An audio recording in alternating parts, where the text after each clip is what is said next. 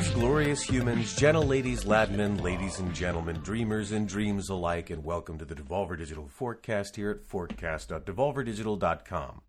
Hi, I'm your co-host JM. And I'm your co host, Robbie. JM, you put a little extra sauce on that intro. I did. I You did. did. You really, I could tell you were really savouring it this week. I was I was trying not to just rush through it. I noticed it was a noticeable difference. So well Good. done. Thanks. I hope That- it I hope it had uh, some effect. That's your actor's training coming through, isn't it? It is. It is. It is.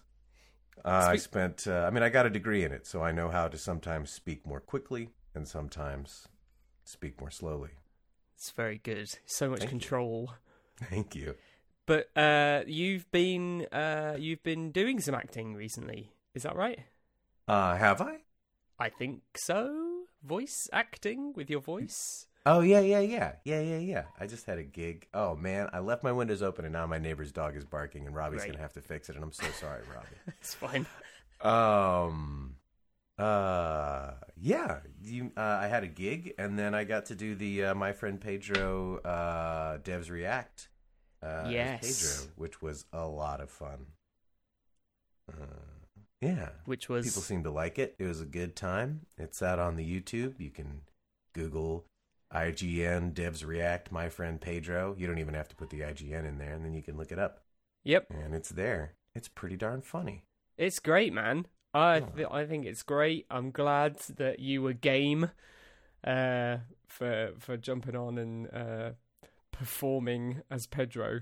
Yeah, I'm glad you you, ever- had a scheduling conflict. Yeah. Have you have you performed Pedro before, or have you only recorded no. the parts? I the mean, I did the the trailer. Have you ever done it on a live stream or anything? no, I no no. Oh Yeah. wow! So that was like your that was Pedro's live was my- acting debut. Yeah, that was my first time being in character as Pedro. I mean, I did the thing a long time ago on Devolver Public Access where I was a floating banana, but it was a different personality. Right. It was more like the weird, awkward, like spooky salesman thing. Uh, uh, like, and then Jared was playing the game, and I was like, "Hey, Jared, what a wonderful time we're having," and weird shit like that. But it was not the like, "Hello, it is me, Pedro." Ooh. Well, Ripe for Revenge is out now. So we'll It get that little plug in there. You can uh, you can download it on your phone, and uh, guess how much it costs, Jem? It's free. Yeah, it just doesn't cost you anything. Amazing.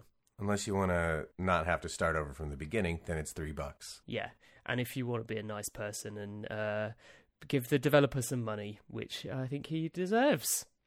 But made clear last time on the show, he doesn't need. yeah, he doesn't need it.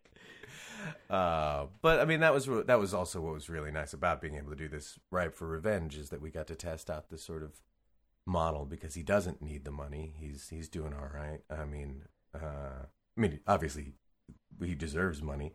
Give him money, but um, and us, um, but uh, you know, I mean, it's it's nice that we had the you know the freedom to do that test. Yeah, to yeah. experiment with that.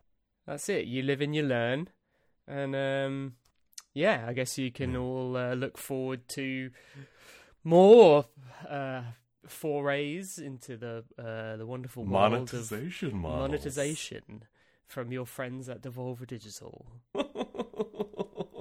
it's your money, but it'll be ours soon. Hopefully. Uh, speaking of friends of Devolver Digital, JM, yes, Robbie. I have one. Uh, I. this person has been a friend of Devolver and mine for a number of years now, um, but we've Can never had say, we've never had I'm really good at improv, Robbie. I'm really good at improv. And like I did that whole my friend Pedro thing as Pedro improv, and it was really good. And it, I just realized that I have no idea how to improv through your segues. I just realized that all I do is go, yes, Robbie, and then just hold on for the ride. Okay, Yeah. keep going. Well, Your that's friend- you know that's because you're a good you're a good improv partner because you're you're giving me room. Clear anyway, the runway. we have a friend of Devolver, uh, and uh, this is a guy who I've known for quite some time. Um, but uh, don't let me introduce him. Let's let him introduce himself.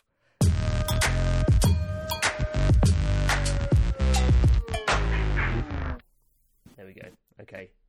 Test your microphone. Yeah, it's working. It, Okay, right, amazing. waveforms are waving back at me, so we're all good. Brilliant. Okay, so that is what we need because um, everyone's just listened to the intro, was expecting you to, to hop in and say, hello, I'm Matt, but that didn't happen because, uh, well, we'll blame it on, what should we blame it on? A user error is probably We'll best. Okay. Let's, let's well, be honest. Let's just own up to our mistakes. oh, beautiful. Well, um, hello, Matt. Hello. So, uh, why don't you introduce yourself so that we know who you are? Sure thing. Kick off this second stab Second at attempt. an interview. Yeah. Because the fir- the first interview was just too dangerous for for podcasts. that was. Uh, my, my name is Matt Martin. Um, I have been a games journalist for 20 plus years, um, and I'm starting to feel it quite significantly. Um, so yeah, that's that's my basic background, I guess, and the reason why I'm here. it is. We've known each other for well, not that long, but quite a few years. Yeah, definitely, definitely. I Um, mean, yeah, uh, basically when I was working on VG 24 7, I guess. But I mean, if we want to go from the start, um, I started 20 plus years ago on a PlayStation 2 magazine. Before the PlayStation 2 was actually out, it was about three months before the PlayStation 2 was launched in Japan. So I'm curious about this. How, but you obviously knew it was coming, so that's why you started the magazine. Yeah. So there was already information out there. Yeah.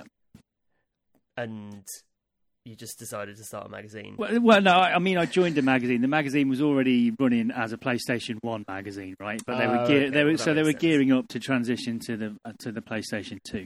What magazine um, was it? I forgot Uh, before. so it's a magazine called was, was a magazine called PSI Two. Uh, wow, I don't yeah. even remember that Uh, one. no, you won't. You won't because it had such piss poor distribution. It was like twelve thousand copies that used to go into the local spa or whatever. like we couldn't. The, the, the company wouldn't pay for distribution into WH Smiths, which is obviously WH Smiths in the UK was the big place Yeah. to get your magazines and newspapers. Um, but the company that I worked for that published the magazine, publishing the magazine was like a side project. What they really did was they created cheat discs for the PlayStation.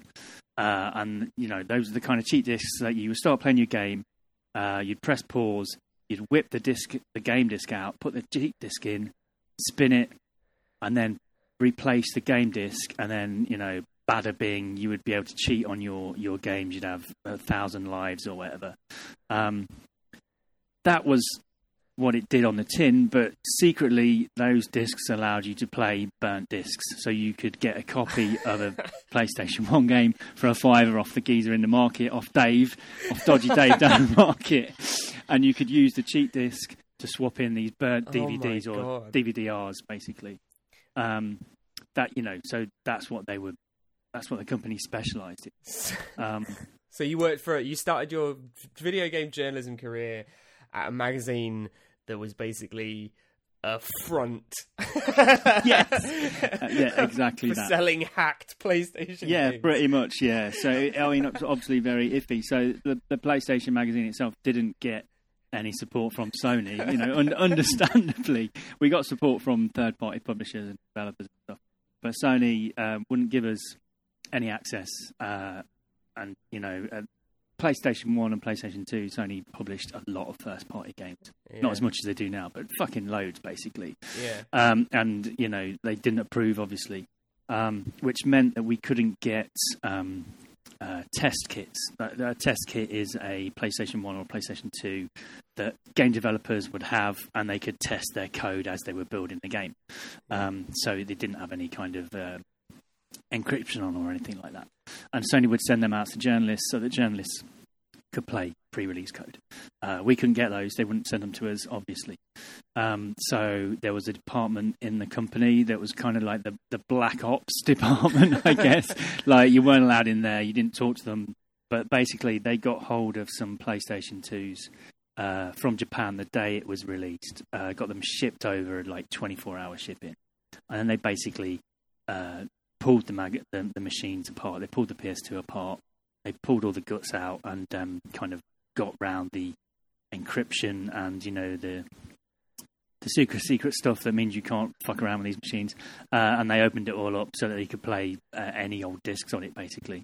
Um, so then we would get game code and game code and play them on uh, these dodgy PlayStation 2s. They like literally had the, the roof of the, the PlayStation ripped off the top. Uh, you know, there was wires hanging out. It, it, there's a good chance you'd get a shock from it because they were using step down adapters. Um, and the discs that you, you, you put a disc in and it spin as normal as you would expect because there was no roof on the PlayStation Yeah.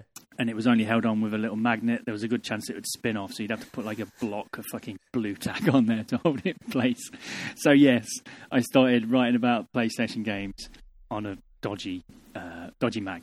Were you a ga- Were you a gamer before you started there? I, I was I was lapsed. I think is the best way to describe it. Like I had a, I had the Atari Twenty Six Hundred when I was a kid, uh, and then when I got a bit older, I had a Mega Drive, and I was obsessed with the Mega Drive. I fucking loved it. yeah. Um, same. you know, if if I if I was on a desert island, then you know, and I can only take one console, the Mega Drive would be it. Do you know what I mean? Really? Yeah, absolutely, absolutely. With all those side-scrolling shooters and adventure games, just beautiful, man. Do you know what I mean? Like hours of fun. Yeah. Um, so, and then I went. Oh, then I went away to college, and obviously couldn't afford a PlayStation One because they were expensive and games Yeah. were expensive. Um, so, no, I mean, you, know, so I was kind of a lapsed gamer when I, I left college, and I just wanted a job writing um, in magazines or newspapers or some form. I knew that's what I wanted to do: journalism or feature writing, or something like that. And I was doing some freelance work uh, for music mags and, and stuff like that, but nothing solid and I was desperate for a full time job as well because I had, you know, debts to pay after being at college. Um, I saw an advert for a job uh, on a PlayStation 2 magazine. I thought this is a, a good opportunity. I've got a very slim chance, but you know. Mm. I sent a really, uh, a really cocky email to the to, the publisher. Like, it obviously took his attention, and he probably thought, "Who's this asshole?" Do you know what I mean? Like, it was a really, or I, I cringe thinking about it. what did you say? I was just, I don't know, man. I just, I can't, like, I can't, I can't, yeah, I can't even, better even now. Yeah, I was like, you know, just fucking, like, do you know what I mean? Like, um, you know, games journalism is, is stale and dull. Would you, do you know what I mean? You want to hire me because I'm a fucking, I don't know, like a pri- Renegade. A pri- yeah, I'm a rogue. One man on a mission. Gonzo video. Yeah, but, yeah. Let's get fucked. Let's get fucked and do some Gonzo game shows with, with a shotgun and some acid. Do you know what I mean? Like it was some real, real bullshit. Um, but it got me in the door, and I got the interview. Um, I got the interview, and I panicked because I had, didn't have a PlayStation. I was like, I, I'm going to talk bullshit. So I borrowed a PlayStation off mate. Um, shout out to Chris Godwin for lending me a PlayStation. Um, and I think I borrowed like three or four games. Um, played them obsessively for two weeks so that I had some knowledge. Uh, so yeah, it's good. Um, but like, I think I borrowed Driver, which was great, Classic. great racing game. Uh, Metal Gear Solid, which I barely played because I looked at it and you know, you've got to you've got to dedicate dedicate two weeks on its own to the, to a Metal Gear game, right? Um, Tenchu Stealth Assassins and uh,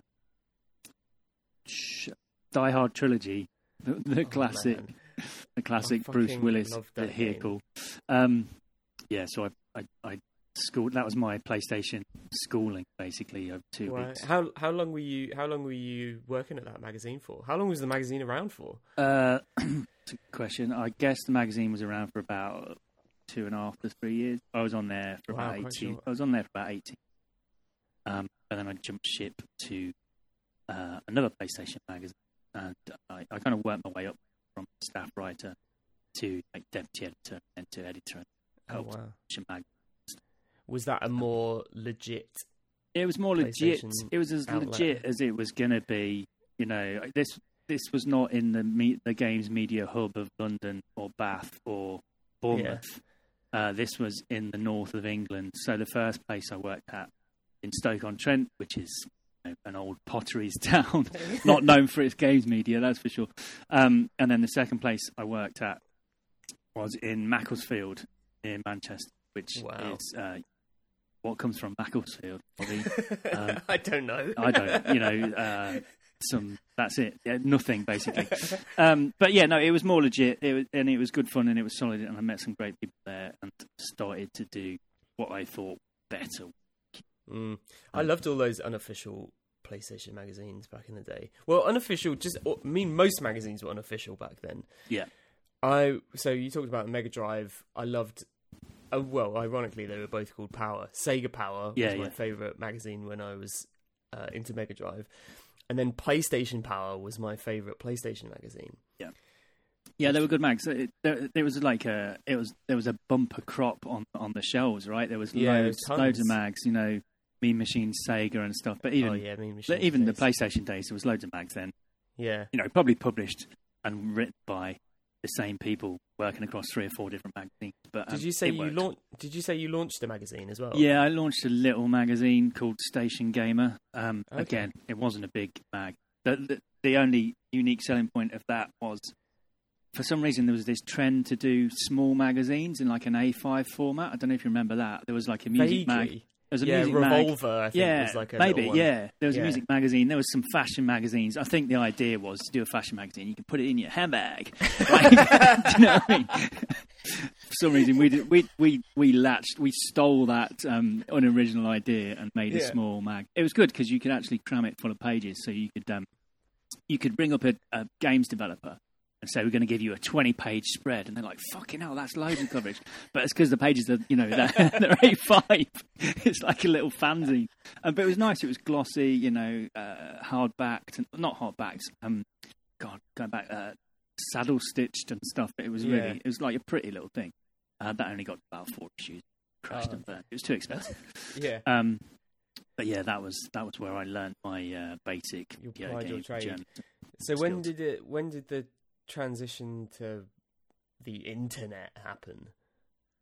Me, uh, for me personally, I moved. Um, I I could I, I could see the end coming for this magazine that I was working Yeah. um, in in Macclesfield, and decided I needed to do something different. Um, so I kind of moved into the trade journal side of things. Uh, you know, interviewing developers more, uh, talking to retailers, and uh, Ah.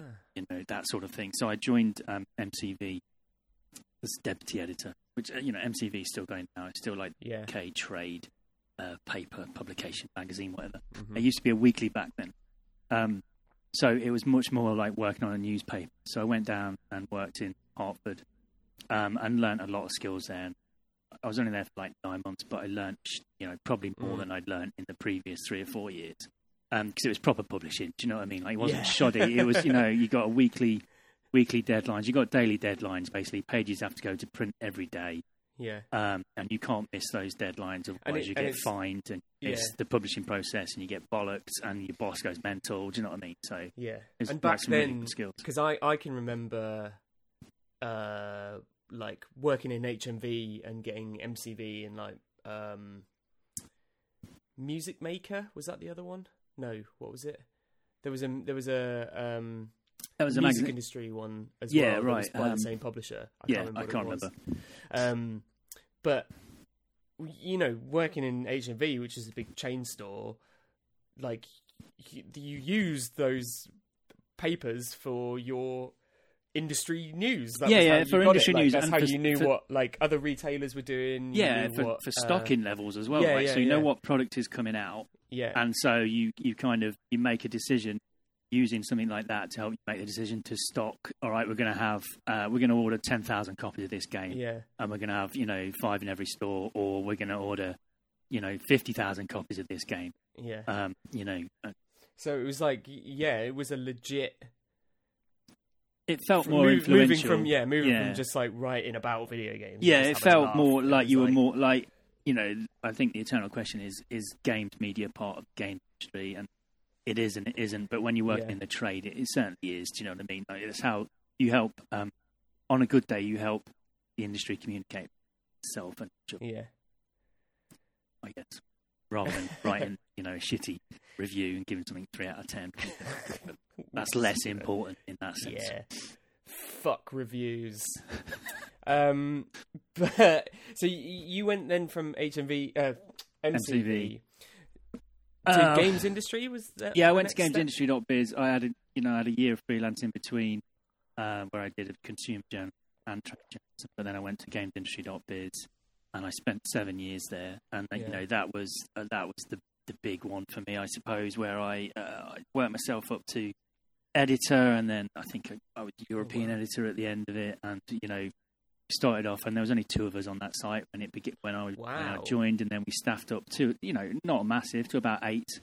Um, you know, Yeah. uh, worked with a really good I team think there. it's much bigger now, is it? It's, uh, it's not much small. bigger now. No, I Yeah. don't think you need a big team for trade uh, No. trade publication. But yeah, that was great. You know, that's where I met a million game developers, game publishers, financiers. You know, everyone involved. You know, people that make packaging, people that create hardware. You know, entrepreneurs. You know, the whole lot really. And it's where you meet all the eccentric people. It's where you meet the, the famous game developers. It's where you meet the games developers that have been doing it for years and you know uh, aren't well known, but are you know well known within the industry. It's where you meet faces, where you go to all the events. It was it was awesome. Did you meet any uh, heroes? Any gaming Um, heroes? Yeah, I guess so. I met, um, uh, yeah, yeah, definitely. You know, uh, I don't know, uh, Will Wright, obviously, Oh yeah. um, Dave Perry, who did Earthworm Jim. Uh, Yeah. If you ever get a chance to speak to him, speak to him about the time he met Michael Jackson. Uh, that that guy's got stories for days. Um, you know, uh, Ian Livingstone. You know, I was a massive um, Final Fan- uh, Fighting Fantasy uh, Final nerd Fantasy, when I was yeah. a kid. So you know, to meet and interview him, to you know, have a beer with him and talk about that sort of thing, it's like just a complete buzz. Do you know what I mean? Like, yeah. really cool. And you know, every day or every week you talk to someone different. Um, you know, Warren Spector, you know, Mhm. the, the Deus Ex games and stuff. Um, so yeah, that was that was a super cool job, basically. And you know, I think we did some good stuff. Um, so yeah, it was good- it was groovy. That was groovy time. Sick. Uh, so what happened after that, Matt? After that, uh, I did that for about seven years. Um, I got tired of, um, well, anyone can get tired of anything after seven years.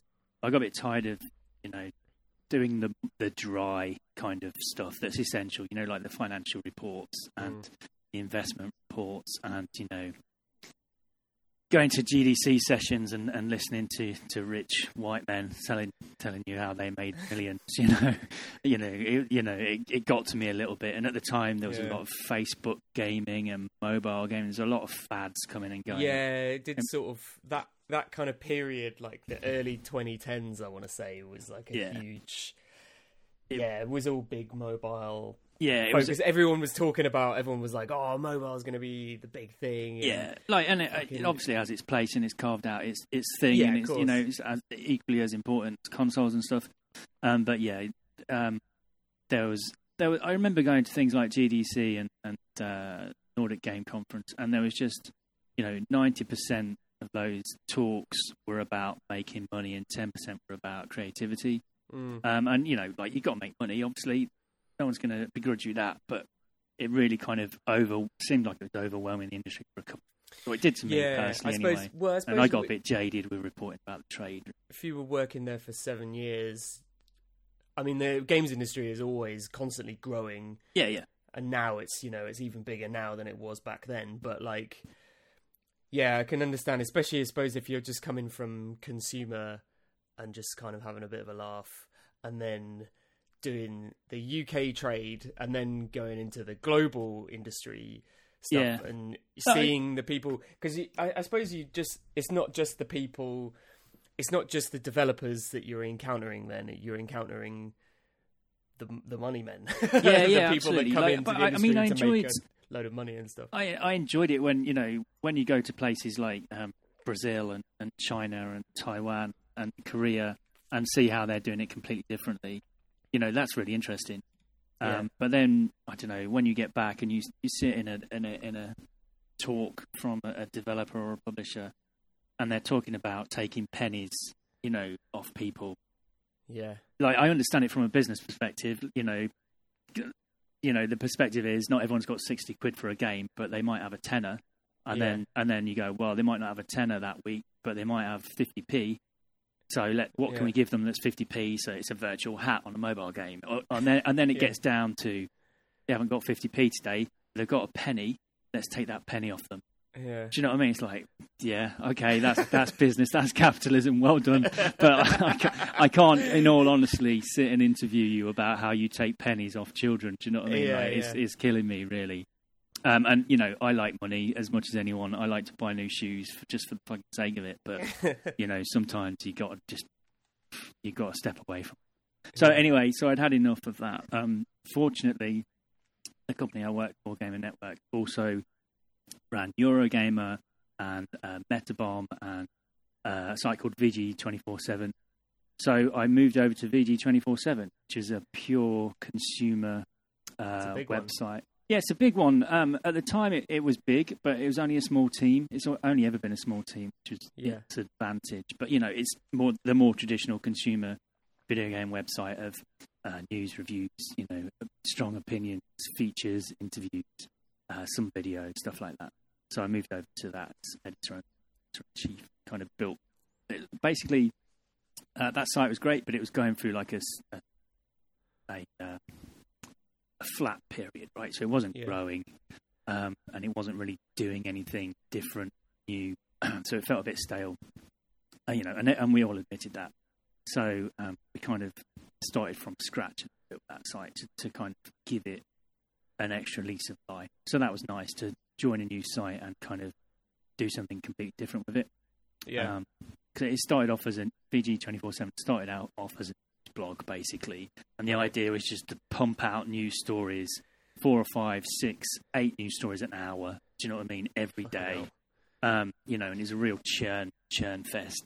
But and and you know, and it has something for everyone, but not a lot for for, for not a lot. not a lot in, in yeah in depth or meat or anything like that. Yeah. Um, and, and we could see that. That's why the site wasn't growing. Do you know what I mean? Like, Yeah. they only had a very limited deal.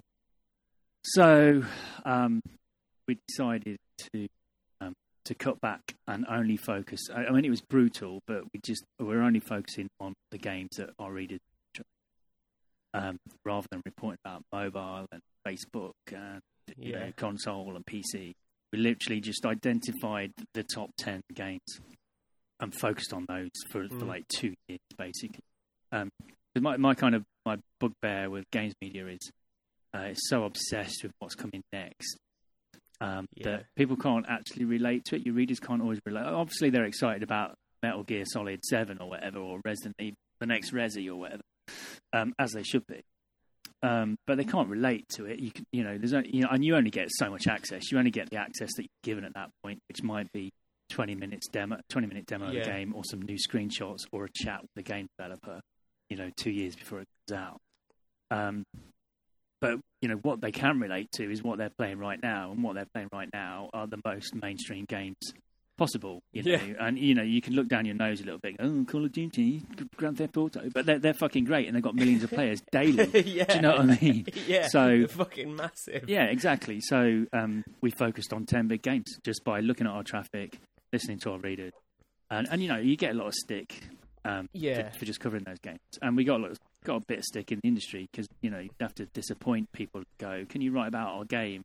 It's Yeah. like, no, because no one's going to read it. So it's kind of, but it's a waste of your, you know, it's a waste of your developers talking to us. It's a waste of our true. time transcribing. Very true. You know, I'm pretty it's- sure we had more than one conversation. Yeah, probably. You know, I- Devolver games were not being covered. Yeah, and I, But- you know, you feel like a bit of a prick for it, but um, I guess you know, if we hadn't have done it, the site wouldn't still The be thing- around, the- and I wouldn't have a yeah, job. and- so Yeah, that's true. And And I, I also think the thing is, it's, it's what you were saying about how you know the the site was just doing the same news as everyone else. It wasn't really standing out from the crowd and stuff like that. So weirdly, when VG twenty four seven went to you know these pillars, these ten pillars or whatever, I think that actually made the website stand out I think because, it did. because it would it became more of a destination for like oh I want to know about this thing in GTA I need like what's the latest guide you know Yeah. there's a new update how do I get this or like oh what's the secret thing that I'm hearing about or whatever Yeah, exactly. and because you were covering these games constantly obviously you're like oh god we're going to bore everyone talking about SEO or whatever but it meant that like if people were out there googling like oh best Destiny gun or whatever Yeah. then VG twenty four seven was on that first page yeah, absolutely. Like, um, and once you I always liked and I always liked how it had it just had the 10 games like linked across the top of the page so it's like if you were there for one game then it's like oh uh, This you is know, what you're Rainbow. Six is there or whatever. Yeah, Yeah. exactly. And then you just click through and because th- that's the games. You're right. That's the games people were playing, and people who play those games play them every single fucking day. yeah, that's- and they and they want to find the content that they're after. Yeah, th- those every day. games, those games are all consuming, right? If you play an MMO or you play GTA Online or Destiny, uh, you know you're playing it every day, yeah, and you don't have a lot of time to play anything else. So we were playing them every day and writing about them, and you know becoming, you know, really drilling down and becoming specialists. You know what I mean? So we could Yeah. write about one gun out of two hundred, and then you could write about all of those two hundred guns. Do you know what I mean? Or you could do it with GTA with, with the cars and the updates yeah. um, uh, you know, any slight update, you, you you find you can really drill down and um, talk to the community about it and really uh, go in depth. You know, I remember writing about. Um, uh, I think it was. A, I think you could finally put your money in a safe in GTA Online. I might be wrong. So and so you know, two thousand words on that. Do you know what I mean? That's fucking brilliant. Or you know, two thousand words on the new the new weapon or a new car or a, you know a, a slight change to a mode or whatever. Yeah. Um, so yeah, you know, and then you get you get proper in depth um, material. Well, yeah, because like over it. these games, these games are alive, aren't they? I mean, I remember when we used to. You you came on us with a trip once. But this is back when I was working in Indigo Pearl, which is the PR agency. We worked with CCP on Eve Online, and while that wasn't necessarily a big game for VG twenty four seven. It, it still had the same sort of community and the stories that come out of it that Absolutely. twenty four seven readers respond to, um, and that's great because you can go out there and everyone's just partying. yeah, like you just meet all these mad people who You're are not pissed. just um, you're not at that point when you concentrate on games like that. You're not just writing about the game. You're writing about Yeah. the community. You know, probably more than the actual game. Do you know what I mean? Yeah. And what they're doing and how they're creating their own things within the games. Like I always go back to GTA Online, but before they did the um, the bikers update, you could. Uh, there were there were people who had proper biker communities in there, that, and they'd made their own rules, right? So, if you wanted to join a biker community, you had to go through a hazing. You had to, you know, you walk around with no weapons. The rest of the crew would meet you, beat the shit out of you. You'd have to spend three months riding a shit bike, the shittest bike, uh, dressed in like rags. Um, you had to donate your funds, like the money you made, to the to the biker group to prove that you were dedicated. Um, you know, just all these little rules to, to go through this process to actually be accepted to the biker gang. And then you know, Rockstar liked that so much that they adopted their own It's game, fucking mad. turned it into a mode. Do you know what I mean? That's how. Um, that's how the You can just never predict what people are going to do, can you? No. No. That's what I mean cool. that. I mean that's the beauty of GTA Online as well. Is just the fact that it allows for things like that. Yeah, I mean, it probably allows for a load of like horrible shit as well. But I mean, Probably, yeah, but all, yeah, I mean, all online games do. well, right? yeah, exactly. There are You weird, horrific communities in all Yeah. online games, much as there are uh, welcoming and you know creative, experimental. But I lo- I'm fascinated by people that you know will spend all day at work and then get home and like playing a video game is is basically a second job. Yeah, and they're yeah, just absolutely. like they go and live in another world. Yeah, I mean, I know Second Life was an actual game, but it's like a second life for a lot of people. yeah, yeah. Like uh, Eve Online is like famous for that. Massive, You, yeah. you know, you get yourself a job transporting job. transporting cargo or whatever. You know, it's Yeah. like wow, that's it. Do you know what I mean? Like, you know, some people can go for the glamorous jobs online where they're, you know, the soldier or, or whatever, but some people literally just want to be the medic or yeah, you know, the, the supplies man or quartermaster or something. Do you know what I mean? yeah. That's cool.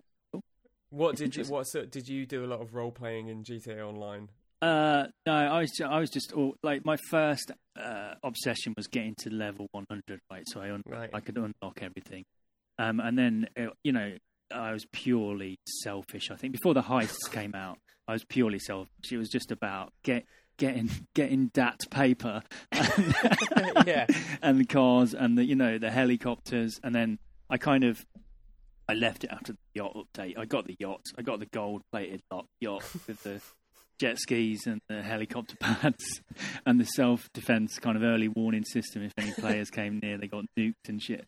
Um, I haven't really been back to it since then, but I would love. I, you know, I, I definitely will. Basically, when the uh, Xbox Series version comes out. Oh yeah, yeah. is, Um, I'll go back to it. That's it, because you were saying about how you know people sort of you know look down their nose about yeah dedicating so much time to covering one game or whatever.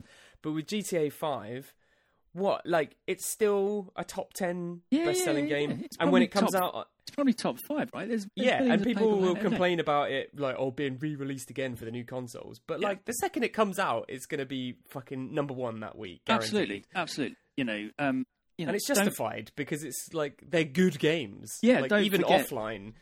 Don't forget it was an Xbox 360 game, PS3 Yeah. game. Do you know what I mean? And now it's a PS4 and um, Xbox One game. You can play the ed- enhanced edition. You can get the PC version. Yeah. Um, you know, it, it's just forever living. Do you know what I mean? I And, know. Like, Rockstar just constantly wonder- feeding it content. They obviously will make a. They obviously will be working on a new one, but I wonder if it's going to get to a point where it's like Fortnite or whatever, where it just becomes an app basically, yeah, maybe, maybe and it's just place. GTA, and it just updates, and there'll be Yeah. seasons of like new content, and there'll be single player content and stuff like that. I would have thought so. Like that's the best thing about Fortnite, isn't it? Do you know what I mean? Like Yeah. it's, it's a completely different game to what it was six months ago, and six months before that, six months before that. You know, now it's a place where you go to watch a concert. Do you know what I mean? Like that's that's fucking brilliant. I love that. I love that. Um, you know, and and the crossovers and, and all the branding and stuff they do. I think it's really exciting. I think it's, It's still kind of leading the way in what. It, yeah. um, but yeah, But back to uh, VG twenty four seven. So you Yes. were covering these ten games for a while, and then that obviously sent your audience numbers higher. yeah, traffic, traffic, was, was like higher. traffic went, you know, record numbers. You know, Yeah. you've got to remember, like we're not the team, we're not the the size of IGN or uh, GameSpot or something like that, or even Eurogamer. You know, like we're we're never more than eight people. Do you know what I mean? Like, um, but yeah, so we got the traffic up, which meant we got more money from advertising, which meant we could hire more people and do more and cover more games. So you know, Yeah. we we went back to, I- you know, we opened the doors again and, and went wider. Um, but it just meant that we could, once we'd done that for two years, it meant we could become more diverse. We could uh, use the site to get different voices on the site, uh, whether they were Yeah. freelance or full time, and kind of really push different ways of looking at games. I think I think did did well to do. Yeah. Um, and we got you know got the site in a really good place. I think um, you know yes we used guides uh, to to help grow, Yeah. but there's no shame in that. Do you know what I mean? No. Like if if if people um, have a problem and they need a solution, let's give them the, the very best solution that we can create, the best solution they can find, which I did with, with Yeah. certain games like Destiny 2 and GTA, uh, Assassin's Creed, uh, I want to say Ubisoft game, uh, The Division, the first Division. We went mad for the first Division. Um, and it, you know, it off. Nice. What are, the, what are the, some of the things you're most proud of from your time at VG twenty four seven? Um, personally, I wrote a piece about how I got to level 100 in GTA Online that I think is one of the best things I've ever written. And I, I always refer to that if people ask for a sample of my work. Okay, But I we'll think, put you know- that link in the description of the podcast. Yeah, okay. oh no, okay. Oh no. Uh, but like beyond beyond that, um, like what I really enjoyed doing was being like I enjoyed like it's going to sound like a bit cocky, but I enjoyed being the boss 'cause it meant that I could we could bring in loads of different voices so that I wasn't right. Like I'm, I can only write from my perspective, and that's boring after a while. So let's Yeah. bring in like we brought in loads of different voices um, from different diverse backgrounds, and it it was kind of, kind of a take. It was it was a given from the start. To be honest with you. We just opened that further. You know, Mm. um, we were only a small team, but I was in the UK. Pat was in France. Uh, Brenner was in Australia. Uh, Sharif's in Egypt. Steph's in Kentucky. Uh, you know, Alex is in uh, Birmingham. Yeah. You know, and then we got you know we got Kirk from the north of England. We got um, you know uh, we got James f- from Manchester. We got Lauren from uh, Scotland. You know, like they're not the, they don't that might not seem incredibly diverse, but they're not straight white middle class boys yeah. straight from college, which is where Right. you know London media that sense of that. And I, I don't want to slag those. Like we were, you know, not saying we were Well, pioneers, I mean, it's but we definitely no, yeah, but did we did everything we could to get new diverse voices, especially when it came to freelance. Yeah, So I'm proud of that. nice. Um, so, but you recently left. Yeah, so I stepped away from VG twenty four seven and six months kind of back uh, like commercial work for Gamer Network. That, that was fine, but you know the pandemic hit right, so Yep. and ev- everyone questions their life during a pandemic. Um, you know, and I just thought I just can't continue to work for a company. I, I want to work for myself, basically, Yeah, do my own thing and be on my own now. fuck the Kind of- man. Yeah, yeah. Do you know what I mean? Like, honestly, like it's obvious, but working five days a week, two days off, shit deal. Like, yeah, it's, it's a bum deal, man. I'd, I'd, I'd, I'm happy to earn less and work less. Do you know what I mean? Like, Yeah, so long as I can pay the bill. Um, I don't. I'm not in it to make loads. Of Yeah. Um, so I decided to kind of quit, go freelance. At the same time, I was making that decision and going through the pandemic in 2020. I started. Um, I went back to college just to do evening classes, uh, uh, printing. Yeah. So screen printing, lino printing, lithographs, uh, riso printing, uh, all, all the different printing techniques.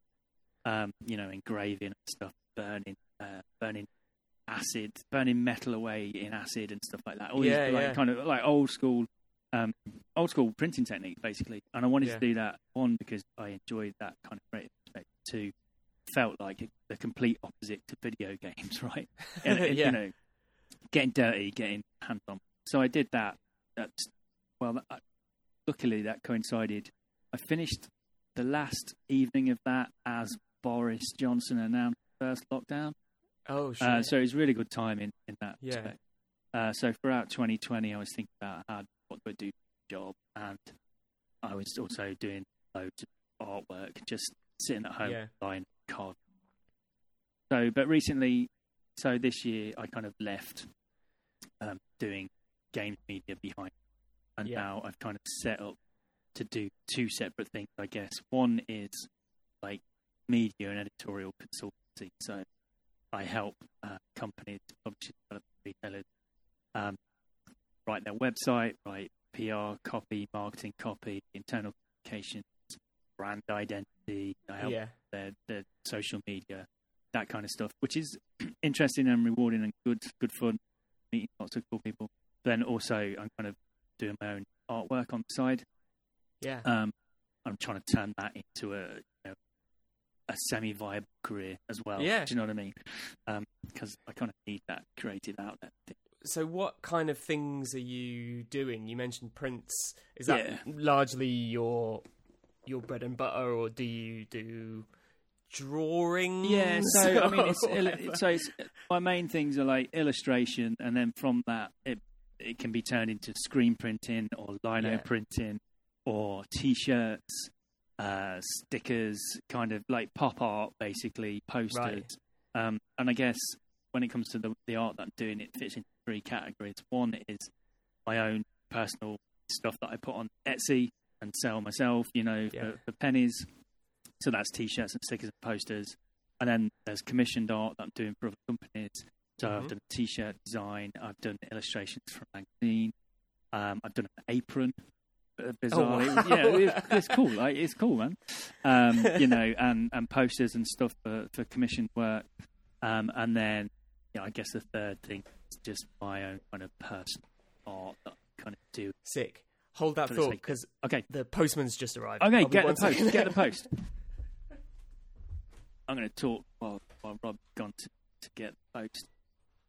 I don't I don't know what I should say. I'm looking at Robbie's uh, house where he's podcast. He's got a Black Sabbath flag over the bed, which is pretty. We've got loads of satanic worshipping stuff on his bookshelves and on the and he's wearing a Devolver Digital t-shirt. I expect, but now he's back, so I'll stop talking. Okay, cool. Right. So you were talking. So the three things. So you do. Uh, uh, you do your things for your Etsy. You do Yeah. your commissions. Yeah, And then what was the third thing? the third we one is me about? experimenting with art and wondering Oh, if it, I yeah, can yeah. do more with it. Just uh, what else I can do with it, basically. So you know, getting covered in paint and seeing, seeing where it goes. Nice. It's good. S- Had you always been interested in doing art and creative stuff? Yeah, yeah. So I went. I went to art. I did uh, photography at college for three years, and then I went to art college. Oh wow. And when I was at art college, that's when I uh, specialised in journalism. Bizarrely, it was an art college that it was an art college that also did media, right? right. Uh, okay. I yeah, won't. yeah, I won't describe it as a university because it wasn't. Do you know what I mean? Yeah. Um, so yeah, I specialised in journalism because I enjoyed writing. Um, Yeah. And you know, and at the time I was probably reading like William Burroughs and you know all these kind of gonzo journalists, um, yeah. Yeah. people like that. Um, so yeah, that, that was my my trip at the time. So yeah, I, I that's where I first did screen print. Yeah. So it's nice to come back. Um, but yeah, what um, what teenager is influenced by you know heavy metal album covers and you know do you know what I mean like Iron Maiden album covers and Yeah. fucking Anthrax and stuff like do you know what I mean like if you love that shit then you, you appreciate the art do you know what I mean Yeah, yeah. like flaming skulls and you know bats being punched in the face by meatloaf or whatever do you know what I mean like I'm into that shit let's do it I um, wonder if I wonder if people are still inspired by album covers because like I was the same. I I was obsessed with album covers when I was Yeah. a kid, and like hundred percent, it was exactly the same album covers. It was Master of Puppets and Powerslave and stuff Yeah, like yeah. that that like my brother had, and I was like, "What the fuck is this?" what the fuck is this yeah And yeah. then yeah, and it made me want to listen to the music, and Probably, it made me um, want to draw stuff. I, th- I think they are. If you, maybe not on the sa- definitely not on the same scale, but if you look Yeah. at things like, um, uh, if you go back to video games and you look at the influence of video games and maybe the merch that spins off it. So, um, who's the um, the guys who print vinyl records in the UK? It's all video. Um, oh, um, there's Laced Records that we've yes, done some lace. of ours, so yeah. look at lace. Look at the, the detail and care they put in their packaging. Right, you've got the Yeah, beautiful yeah. artwork that's from the video game, but it's represented. They come with fold outs. They come with vinyl that's got you know splashes of color across it. So yeah, I think that's still pretty influential. yeah, and that's th- you true. know, and video game artwork is very Video game right? artwork is Like, very um, influential. if you you know you get trends of pixel art and things like that, but also you get. I mean, you can slag off games for looking very similar, right? But you Yeah. can also get games, even mainstream games like Control, right, which is like using brutalist architecture, but yeah. then um, psychedelia over the top of that. So you walk Yeah. into like what what looks like a block of flats, and then there's all these kind of trippy visuals come in, and then they take something really common like um, a regular phone, but turn it into a magical device. Do you know what I mean? Like, yeah. I think like inspirationally and you know visually those are create pieces of work. Uh, so yeah, I, you know maybe people aren't that influenced by album covers anymore. Not prominent. I think they are by other visual. Yeah, definitely.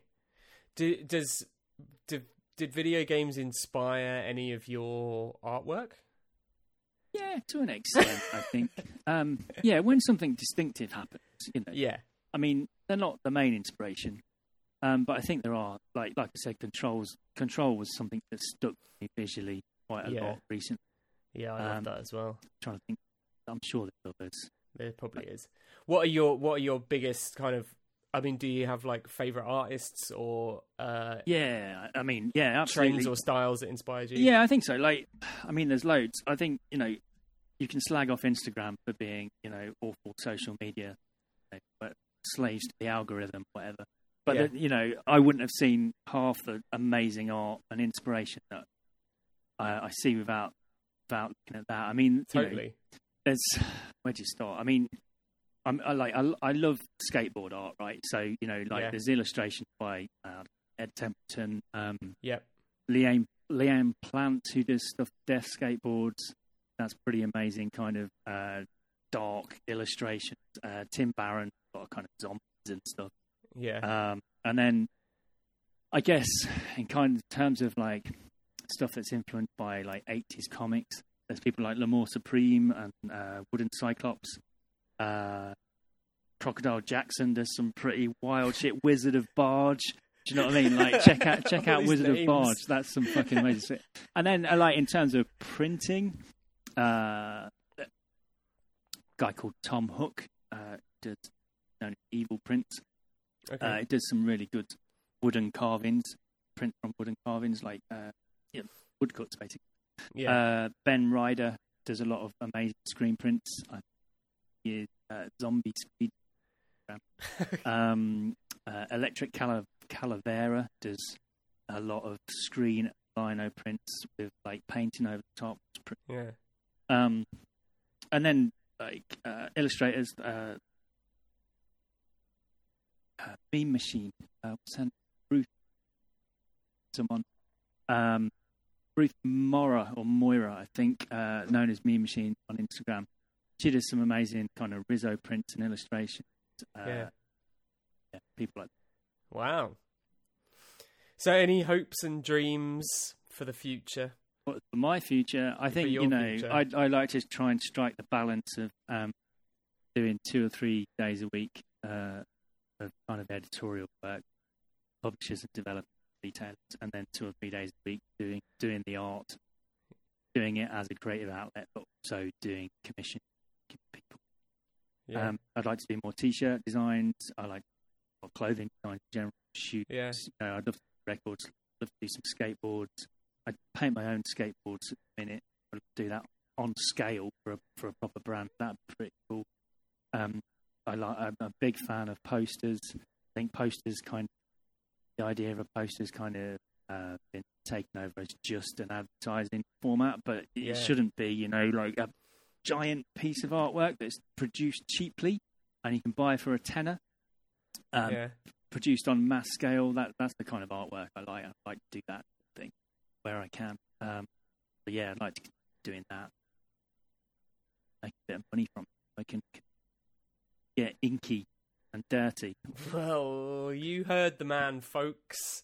Uh, help Matt Help get me out. dirty. Help me! I've got to feed. I've got to feed the babies, man. I've got. I've got to buy new shoes. uh, You know, I'm hungry. I'm starving artist. Like, Uh, yeah. Um, well, uh, where can uh, people find your art, or where can they learn more about your uh, work with video games? So um, at Freshmattic is is my main thing on Instagram. Um, uh, fresh M A T T C. Yeah. Uh, you could email me freshmattic at gmail.com. Um, I have an Etsy store, Etsy slash uh, Etsy.com forward slash freshmattic. Um, just Google Freshmattic and uh, Good branding. You'll either get me or I think there's an American uh, cleaner, like uh, like a cleaning product called Freshmatic. like um, you know, you get, you'll either get me or you'll get your t-shirts white. You'll get the yellow from underneath your armpit. Either way, it's a winner, right? Beautiful. um, So yeah, that, that's me on the internet. Love it.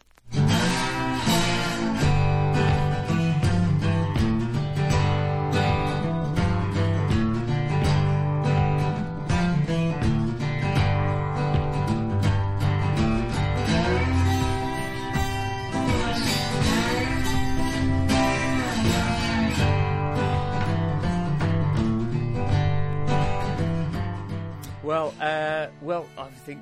Thanks, Matt. Thank you. Thanks for having me. Thanks for having a me. I love. I, I'm a big fan of of uh, Devolver and, and their game. I've, I've played a lot and uh, they're cool. So thanks. for What's your fa- What's your favourite Devolver game? I would say. So I was a big fan of Hotline Miami. I've recently been playing Death's Door, which is great. Road. I love that kind of. It's kind of an old school adventure game, right? Yeah. Which takes me back to those Mega Drive games that I was talking about. You know, Yeah. it reminds me of um, the Landstalker on on Mega Drive.